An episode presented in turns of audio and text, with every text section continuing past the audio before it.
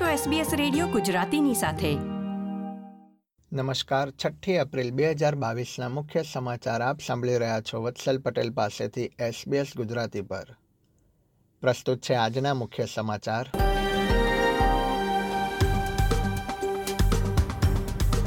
New south વેલ્સમાં ભારે વરસાદ ફરીથી પૂરની ચેતવણી. શિયાળા અગાઉ કોવિડ નાઇન્ટીનના કેસ તથા ફ્લૂની સંખ્યામાં ભારે વધારાની શક્યતા. આરોગ્ય વિભાગ એલર્ટ પર.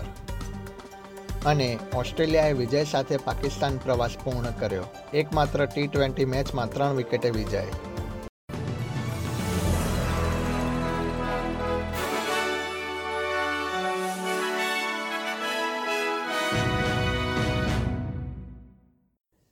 હવે સમાચાર વિગતવાર. ન્યૂ સાઉથ વેલ્સના પ્રીમિયર ડોમિનિક પેરોટેએ કેન્દ્ર સરકારમાં તેમના સાથીદારો પ્રત્યે રાજ્યના પૂરથી પ્રભાવિત વિસ્તારોને ફંડ આપવાના મુદ્દે નારાજગી વ્યક્ત કરી છે.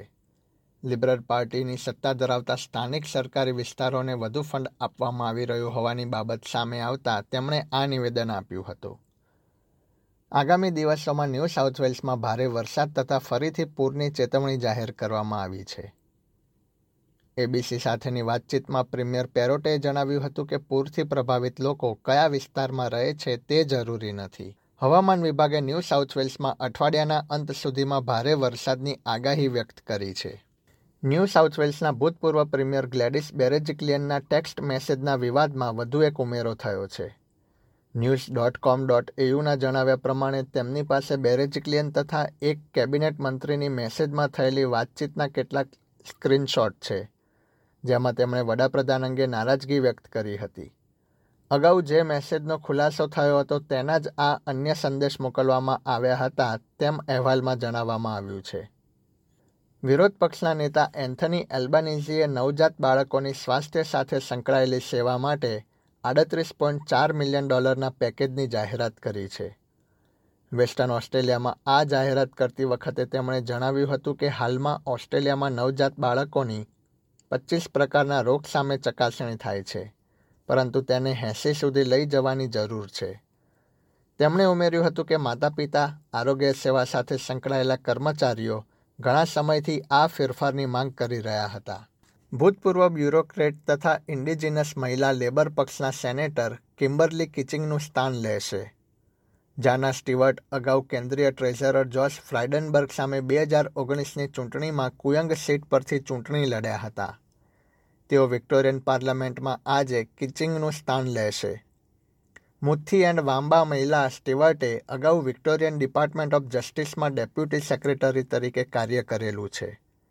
ઉલ્લેખનીય છે કે કિમ્બરલી કિચિંગનું ગયા મહિને બાવન વર્ષની ઉંમરે શંકાસ્પદ હાર્ટ એટેકથી નિધન થયું હતું. ઓસ્ટ્રેલિયામાં કોવિડ નાઇન્ટીનના આંકડા પર એક નજર કરીએ તો ન્યૂ સાઉથ વેલ્સમાં કોવિડ નાઇન્ટીનના દૈનિક કેસમાં ઉછાળો નોંધાયો છે. બુધવારે રાજ્યમાં નવા ચોવીસ હજાર એકસો એકાવન કેસ નોંધાયા હતા જ્યારે પંદર દર્દીઓના મૃત્યુ થયા હતા.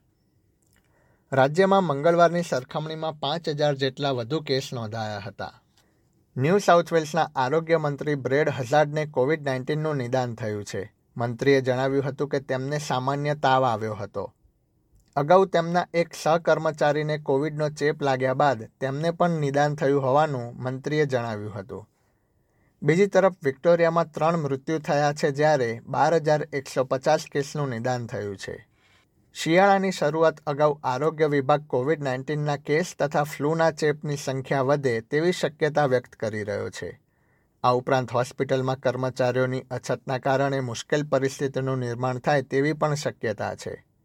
ન્યૂ સાઉથ વેલ્સ રાજ્યમાં પેરામેડિક્સ ક્લીનર્સ તથા આરોગ્ય સેવા સાથે સંકળાયેલા પંદર હજાર કર્મચારીઓ ગુરુવારે સાતમી એપ્રિલે વેતન મુદ્દે હડતાલ કરે તેવી શક્યતા છે. રાજ્યમાં અગાઉથી જ ચાર હજાર ચારસો કર્મચારીઓ આઇસોલેટ છે.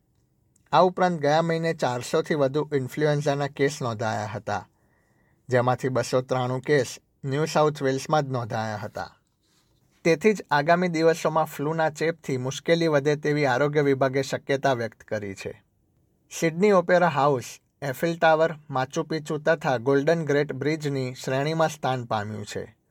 Opera હાઉસને American society of civil engineers દ્વારા વિશ્વના એન્જિનિયરિંગ માટેનો સર્વોચ્ચ એવોર્ડ પ્રાપ્ત થયો છે. આ ઉપરાંત એન્જિનિયર્સ ઓસ્ટ્રેલિયા દ્વારા એન્જિનિયરિંગ હેરિટેજ ઇન્ટરનેશનલ માર્કર તરીકે પણ ઓપેરા હાઉસની ગણના કરવામાં આવી છે. આ યાદીમાં અગાઉ સિડની હાર્બર બ્રિજ તથા ફર્ફી વોટર કાર્ટનો સમાવેશ કરવામાં આવ્યો હતો.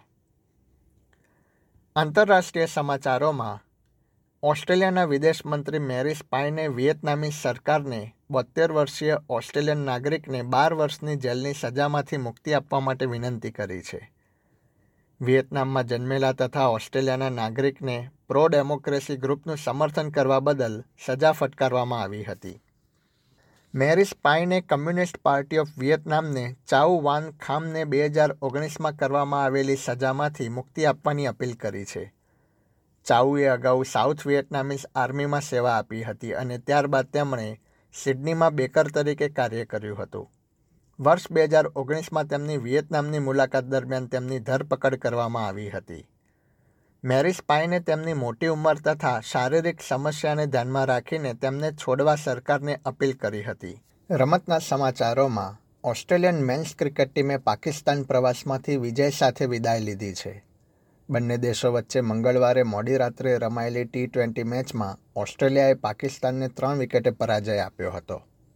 પાકિસ્તાને પ્રથમ બેટિંગ કરતાં વીસ ઓવરમાં આઠ વિકેટે એકસો બાસઠ રન કર્યા હતા, જેના જવાબમાં ઓસ્ટ્રેલિયાએ ઓગણીસ પોઈન્ટ એક ઓવરમાં સાત વિકેટે એકસો ત્રેસઠ રન કરીને એકમાત્ર ટી ટ્વેન્ટી મેચ જીતી લીધી હતી. ઓસ્ટ્રેલિયા માટે કેપ્ટન એરોન ફિન્ચે પિસ્તાલીસ બોલમાં પંચાવન રન કર્યા હતા.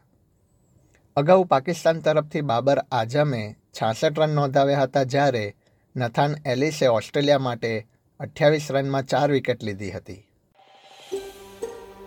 આ પ્રકારની વધુ માહિતી મેળવવા માંગો છો? અમને સાંભળી શકશો Apple podcast Google podcast Spotify કે જ્યાં પણ તમે તમારા પોડકાસ્ટ મેળવતા હોવ.